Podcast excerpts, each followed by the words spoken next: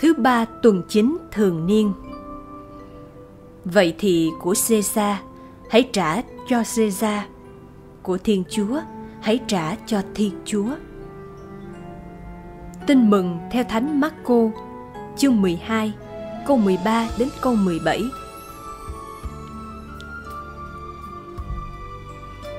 Khi ấy, người ta sai mấy người thuộc nhóm biệt phái và đảng Herode đến Chúa Giêsu để lập mưu bắt lỗi người trong lời nói. Họ đến thưa người rằng: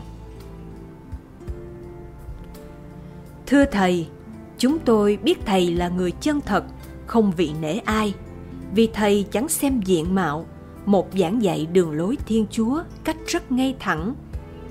Vậy chúng tôi có nên nộp thuế cho Caesar không? Chúng tôi phải nộp hay là không? Nhưng người biết họ giả hình, nên bảo rằng, sao các ông lại thử ta? Hãy đưa ta xem một đồng tiền.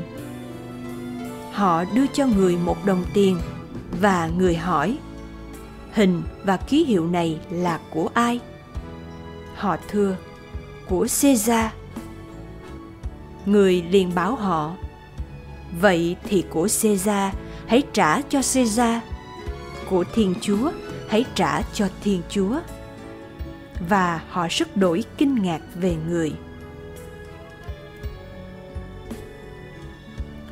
Suy niệm, theo tổng giám mục duy xe nguyễn năng, sứ điệp là công dân một nước, người tín hữu phải chu toàn nghĩa vụ của người công dân, còn nghĩa vụ đối với thiên chúa thuộc bình diện khác và có tính tuyệt đối cầu nguyện lạy chúa giêsu người ta gài bẫy để tìm cớ tố cáo chúa tiếp tay với đế quốc phản lại dân tộc hoặc để tố cáo Chúa chống lại hoàng đế. Nhưng Chúa đã cho thấy lập trường của Chúa, của Caesar trả về Caesar, của Thiên Chúa trả về Thiên Chúa. Con thấy Chúa là người của Thiên Chúa, nhưng đồng thời Chúa cũng thuộc về một quốc gia. Chúa yêu mến quê hương, Chúa tôn trọng pháp luật, Chúa nộp thuế như mọi người Chúa không hề chống cự quan Phi-la-tô và vua Herode. Lạy Chúa, suy gẫm những điều ấy, con lại cúi mình thẩm sâu trước màu nhiệm Chúa làm người.